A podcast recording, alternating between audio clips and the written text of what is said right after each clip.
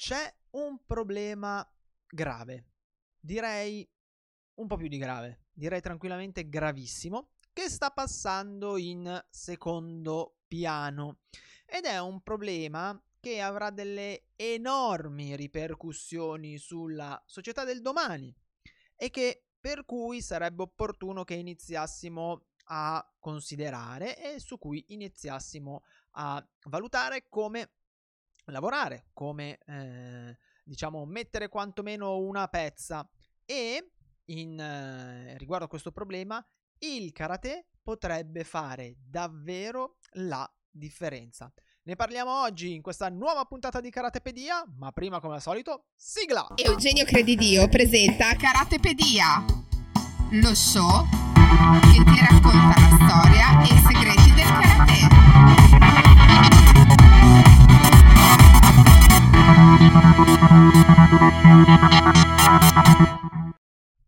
E benvenuto, benvenuta a questa nuova puntata di Karatepedia. Benvenuto da me e dal maestro Miyagi. Dai la cera, togli la cera. Buongiorno maestro, un piacere averla qui con noi come al solito. Ai.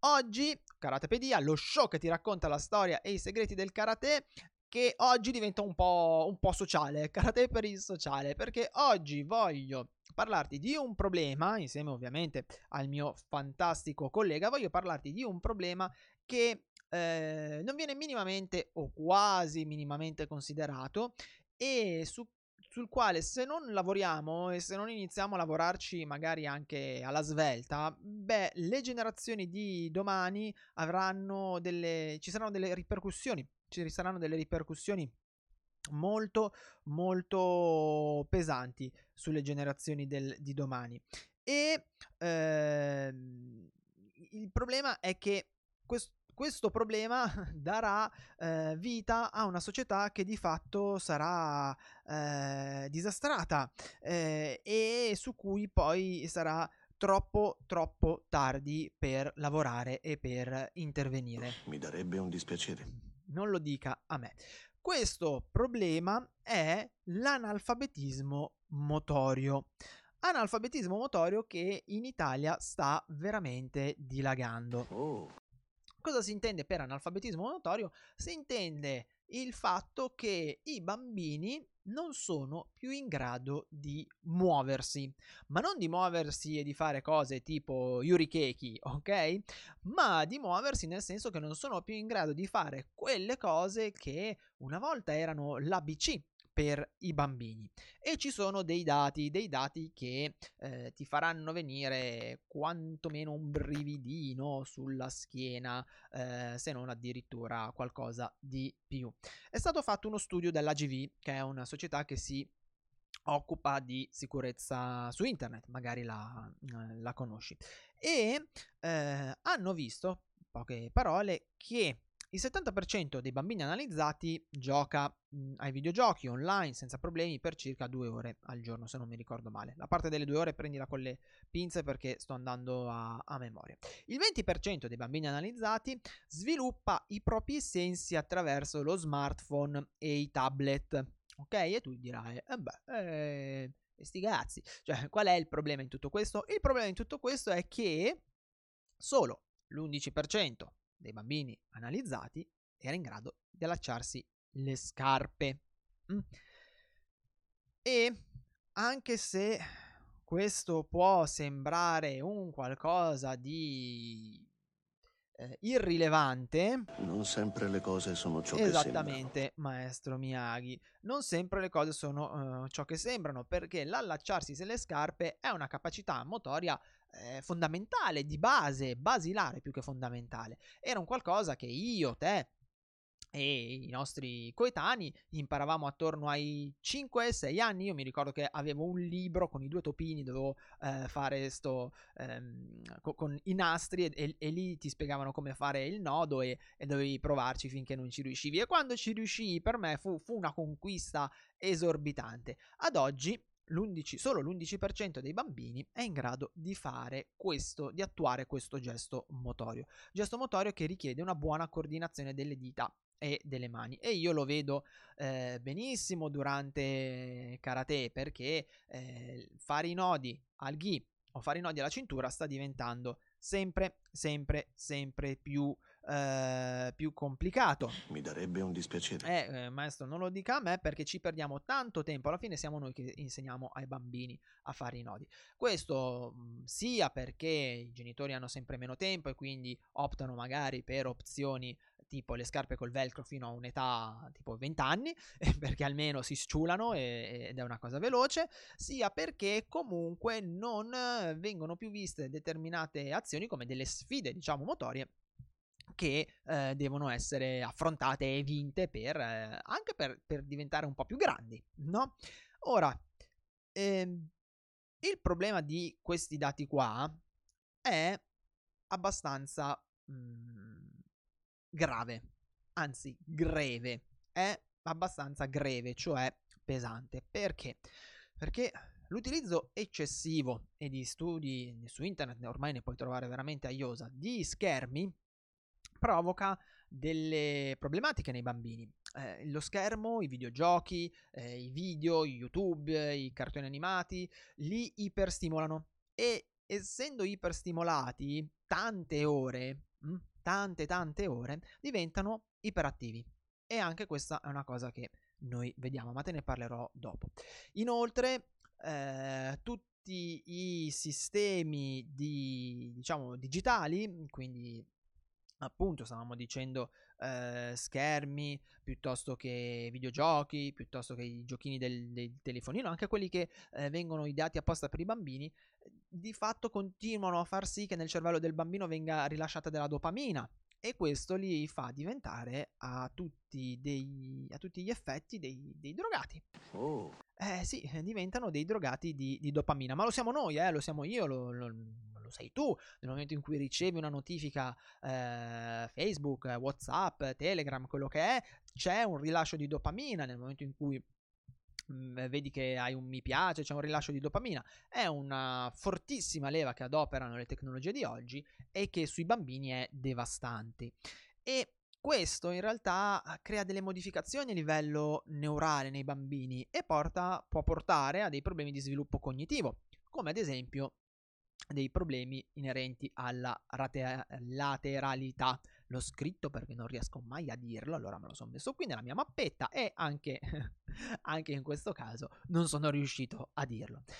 E poi ovviamente ci sono tutte quelle che sono delle cattive abitudini delle cattive abitudini eh, dovute al fatto che comunque gli schermi invogliano poco, anzi non invogliano assolutamente a, mm, il bambino a muoversi, a eh, fare dell'attività che sia del semplice gioco in cui ci si muove, ok? Eh, e mm, quindi lo trasformano in un organismo di fatto pigro anche perché per quanto possa essere divertente giocare con un pallone o per quanto possa essere divertente eh, non so andare in cortile a correre o a girare con la bicicletta non sarà mai gratificante e divertente quanto utilizzare uno schermo mm. E questo cosa fa? Porta delle cattive abitudini che si protraggono nel tempo e può portare a sovrappeso, sviluppo di diabete di tipo 2 mh, mm, e eh, deficit di attenzione. Ti sei mai chiesto perché sempre più bambini soffrono di soffrono, hanno eh, patologie, vengono definite se non sbaglio patologie, spero di non dire niente di, di errato, se così fosse correggetemi, eh, no, ovviamente non è mia intenzione eh, andare a urtare la sensibilità di nessuno, però ti sei mai chiesto perché sempre più bambini soffrono di patologie dovute alla disattenzione? Mm? Fatti qualche domanda. È possibile che nei nostri anni era una cosa... Nei nostri anni, mamma mia, sto iniziando a parlare come fossi un vecchiaccio. rida, rida. Però è possibile che quando io e te eravamo bambini, quando i nostri fratelli erano bambini, quando i nostri genitori erano bambini, non ci fossero tutte queste diagnosi di sindromi da disattenzione e adesso sta diventando, non dico quasi la normalità, ma ci siamo vicini? Mm? È vero che c'è una maggiore sensibilità, è vero che c'è più conoscenza e questo ovviamente porta a una diagnostica più precisa e più precoce, però non è un po' strano al tempo stesso che ci sia un aumento esponenziale di questa entità? Facciamoci due domande. Vedi troppa televisione. Esatto. Ora, il problema qual è? Il problema qual è? Ora tu mi potrai dire, vabbè, questi dati, eh, lo studio della GV è un, eh, uno studio che mh, mm, non è stato fatto in Italia, quindi si rifarà a eh, problemi inerenti all'estero, soprattutto magari all'America o all'Inghilterra, dove pensa te di media un bambino sta all'aria aperta meno di un carcerato. Uh, renditi conto. E invece no. E invece, amico mio, no. Perché? Perché in Italia più del 30% dei bambini non è in grado di fare una capriola. E in Italia siamo attualmente al quarto posto al mondo per obesità infantile. Siamo al quarto posto al mondo per obesità infantile. Noi che siamo i custodi della dieta mediterranea, quella vera, quella vera, poi se volete ne parliamo una volta, ma quella vera, quella vera fatta prevalentemente di frutta, verdura, legumi e anche carboidrati e anche pasta, ma la dieta mediterranea è una dieta fatta prevalentemente di frutta e verdura. Noi che siamo il popolo del benessere, noi che abbiamo ben due zone blu in, nel nostro stato, le zone blu sono quelle zone in cui la popolazione è particolarmente longeva, bene, i nostri bambini sono al quarto posto al mondo per obesità infantile. Oh. Sono volati lì per diabetici, come si diceva. Vabbè, quindi questi sono i dati un po' agghiaccianti, direi, decisamente agghiaccianti. Ma allora mi sono detto, perché oh, io sono un po' come San Tommaso, io se non ci metto il naso non ci credo. Sarà tutto vero o è tutto un complotto? Sarà tutto vero o tutto un complotto? Vediamo, vediamo un attimino. Andiamo a vedere le differenze fra i bambini che venivano da noi nel 2009 e i bambini che vengono da noi oggi. Adesso stai usando tua testa non solamente per prendere Maestro, botte. la uso un sacco io la testa. E dato che noi lavoriamo con i test e dato che io ho un archivio di test, eh, scripta manent, no? Verba volant, scripta manent. Eh, ho tutti i risultati dei test. E purtroppo è vero. I bambini del 2009, che avevano già delle difficoltà motorie, sapevano fare più cose dei bambini del 2018 o del 2020 21 2021 ok? Abbiamo fatto i test eh, l'altro giorno. Avevano una forma fisica di media migliore e riuscivano a gestire meglio il corpo. Quindi porca la pupazza questo problema è reale esiste Cosa non riescono a fare oggi i bambini? Te lo dico in quattro parole. Beh, prima di tutto non riescono a fare i nodi. Ok? Che può sembrare stupido, ma non sono in grado di fare i nodi. Buona parte dei bambini non sa allacciarsi le scarpe, non sa farsi il nodo alla giacca, non sa farsi il nodo alla cintura e tu glielo spieghi, glielo fai rifare, ma non riescono a impararlo. Fino a che non l'hanno ripetuto così tante volte, insomma, glielo dobbiamo insegnare. I bambini stanno iniziando ad avere l'incapacità a correre non sanno più correre, non sanno più saltare, non sanno far le capriole, hanno un esorbitante deficit di forza. E poi che altro? Fammi pensare, fammi pensare, fammi pensare. gestione nello spazio, non ne parliamo, eh, veramente, è una grandissima problematica. E, bah, e, e, vabbè, e sovrappeso. Effettivamente, se andiamo a vedere gli indici di massa corporea dei bambini, sono in aumento anche dei nostri. E quindi il problema c'è. Il problema, il problema c'è e, e, persiste. E mh, il punto è che, appu- che appunto, scusami la, repi- la, ripetizione, se può sembrare un qualcosa di, diciamo, poco... Mh, come dire, di poco importante per il futuro, perché uno dice, vabbè, a me cosa importa E mm, facciamo così, proprio terra terra. A me cosa importa che mio figlio, mia nipote, il figlio del mio amico sia sovrappeso? A me cosa importa che eh, non sappia fare determinate cose? La cosa eh, che, che è mm, problematica è che a livello statistico, e ce ne sono davvero un milione di studi che lo dimostrano, i bambini che sono in sovrappeso hanno maggiori possibilità di diventare adulti in sovrappeso o obesi. E un bambino che è in sovrappeso o che è già obeso, perché stiamo parlando anche di bambini obesi, hanno maggiori possibilità di sviluppare il diabete di tipo 2. E quindi cosa succede? Che diventano degli adulti che non stanno bene. Mm?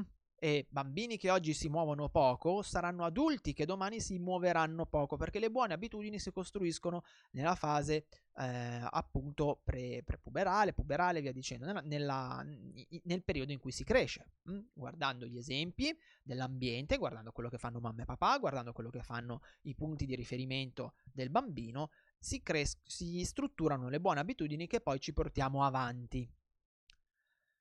E quindi attualmente noi stiamo rischiando di formare degli adulti malati che saranno un peso economico per la società e che non vivranno come potrebbero vivere, perché non sto parlando di un discorso estetico di cui in tutta sincerità a me non me ne può fregare di meno, io sto per- parlando di un discorso di salute, di dare la possibilità ai bambini di diventare degli adulti sani che possono fare potenzialmente quello che desiderano, quello che vogliono e possono avere una vita produttiva soddisfacente, mh? Hm? senza restrizioni dovute a eh, malattie o problematiche di questa, questo tipo qui.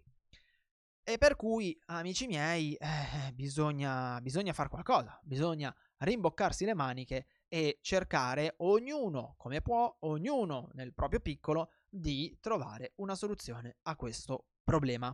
Hi. Allora, Cosa abbiamo fatto io e Valeria, noi nel dojo Shinsui? Beh, noi abbiamo iniziato a fare, a seguire della formazione specifica, perché comunque i corsi di formazione che abbiamo seguito fino ad oggi, inerenti alla formazione da istruttore, allenatore e via dicendo nelle arti marziali, una formazione reale, specifica sui bambini, con dei metodi scientifici che pensano al bisogno del bambino e non al trasformarlo in un piccolo atleta, io io, Eugenio, non ne ho trovati. Poi, se chi mi ascolta è un insegnante e invece ha avuto eh, una fortuna maggiore da questo punto di vista, buon per lui, anzi, fatemelo, fatemelo sapere. E per cui cosa abbiamo fatto? Beh, intanto ci siamo formati con Dominique Quichette, che magari hai già visto è l'ideatore di Motor Skill Learning che va fortissimo su YouTube e su Facebook. Abbiamo crea- ha fatto qui il primo fo- eh, seminario formativo, il primo corso di formazione, scusami, in Italia. L'abbiamo portato qui ad Alessandria due anni fa. Abbiamo fatto un corso di formazione con lui, lui è specializzato nella fascia 3-7 e abbiamo fatto un bellissimo corso di formazione inerente proprio a come far eh, diciamo, mh, allenare i bambini dai 3 ai 7 anni e permettergli di sviluppare tutte quelle capacità motorie che oggi non riescono più a avere. Perché? Vuoi anche perché non c'è la eh, cultura, non c'è più la cultura, la possibilità dei cortili, ma perché sostanzialmente stanno un sacco seduti in casa. Mm. E poi abbiamo iniziato un altro percorso specialistico con, con l'ISEC, un ente di formazione che basa tutto quello che insegna su rigorosi studi scientifici e sui risultati di questi studi scientifici, proprio eh, è un master proprio sulla, sull'allenamento per l'età giovanile, dove tra l'altro oggi non li ho ancora aggiornati, ma ci sono dei, eh, dei dati, perché lo stiamo seguendo in questo periodo, ci sono dei dati che in realtà sono molto, molto, molto più pesanti di quelli che eh, ho condiviso io oggi con, con te. Oh perché eh, purtroppo, beh, purtroppo eh, stiamo andando sempre in una situazione eh, peggiore, sempre in una situazione peggiore e non stiamo andando verso una soluzione del, del, problema, ma stiamo andando verso un peggioramento del, del, problema. È un problema di atteggiamento. E non è solo un problema di atteggiamento, ma è solo un problema che ci vuole anche un po' di sensibil- sensibilizzazione. E cosa, mm, co- cosa, cosa ci danno la possibilità di fare questi percorsi formativi? Beh, di cercare nel nostro piccolo di salvare questi bambini grazie a un allenamento specifico ad hoc strutturato appositamente per loro e per eh, le loro esigenze in base all'età, che siano appunto dei bambini dai 3 ai 6-7 anni, che siano in età prepuberale, puberale o post-puberale, quindi che stiano, che stiano diventando adolescenti e poi dei giovani, eh, dei giovani adulti. Per fare miele la giovane ape ha bisogno di fiori freschi, non di prugne secche. Esattamente, e noi stiamo cercando di essere i loro fiori, i loro fiori freschi. E queste cose stanno funzionando queste cose stanno funzionando perché comparando dei test fatti eh, l'anno scorso e quest'anno, beh, ci sono dei miglioramenti. Quindi, eh, insomma, speriamo che eh, il, il tutto vada come debba andare e che i ragazzini e i bambini possano migliorare le loro capacità motorie e soprattutto che possano avere tutto ciò che gli serve per eh, diventare degli adulti senza problematiche di salute. Miyagi ha buone speranze per te. E eh, questo, è, questo è, il nostro, è il nostro obiettivo.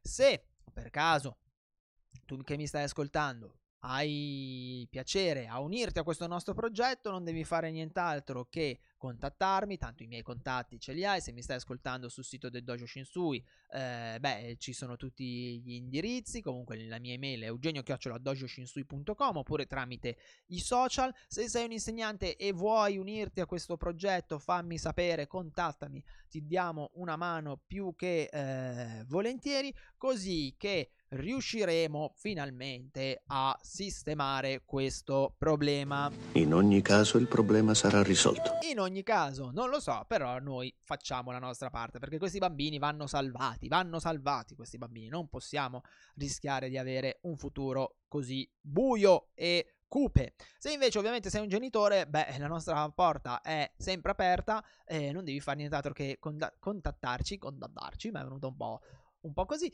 e mh, saremo più che felici di organizzare un periodo di prova per tuo figlio così che eh, vediamo se quello che facciamo gli può piacere e gli possiamo dare una mano sotto qualche punto di vista. Bene, io direi che per la puntata di oggi è tutto, ho detto tutto quello che vi dovevo dire e vi ho eh, sensibilizzato su questa che è una problematica che a me eh, preoccupa davvero molto e su cui ho molta intenzione di lavorare in futuro perché credo che sia importante garantire ai bambini, ai, ai nostri figli, un, un, futuro, diciamo, più un futuro, un futuro, sereno, un futuro sereno lontani da problematiche che si possono evitare con un po' di giochi, un po' di aria aperta e eh, allontanandoci un po' dallo schermo. Quindi per questa puntata di Karatepedia è tutto. Da Eugenio ci vediamo martedì prossimo, sempre qui sul sito del Dojo Shinsui, dojoshinsui.com slash blog, così arrivi direttamente al gazzettino del dojo, oppure, se preferisci, su YouTube, su Spotify o su iTunes. Un saluto da Eugenio e dal maestro Miyagi. Sayonara. Ci sentiamo martedì prossimo con una nuova puntata di Karate Pedia, lo show che ti racconta la storia e i segreti del karate. Ciao e buona pratica! Trovi altri contenuti gratuiti su www.dojoshinsui.com.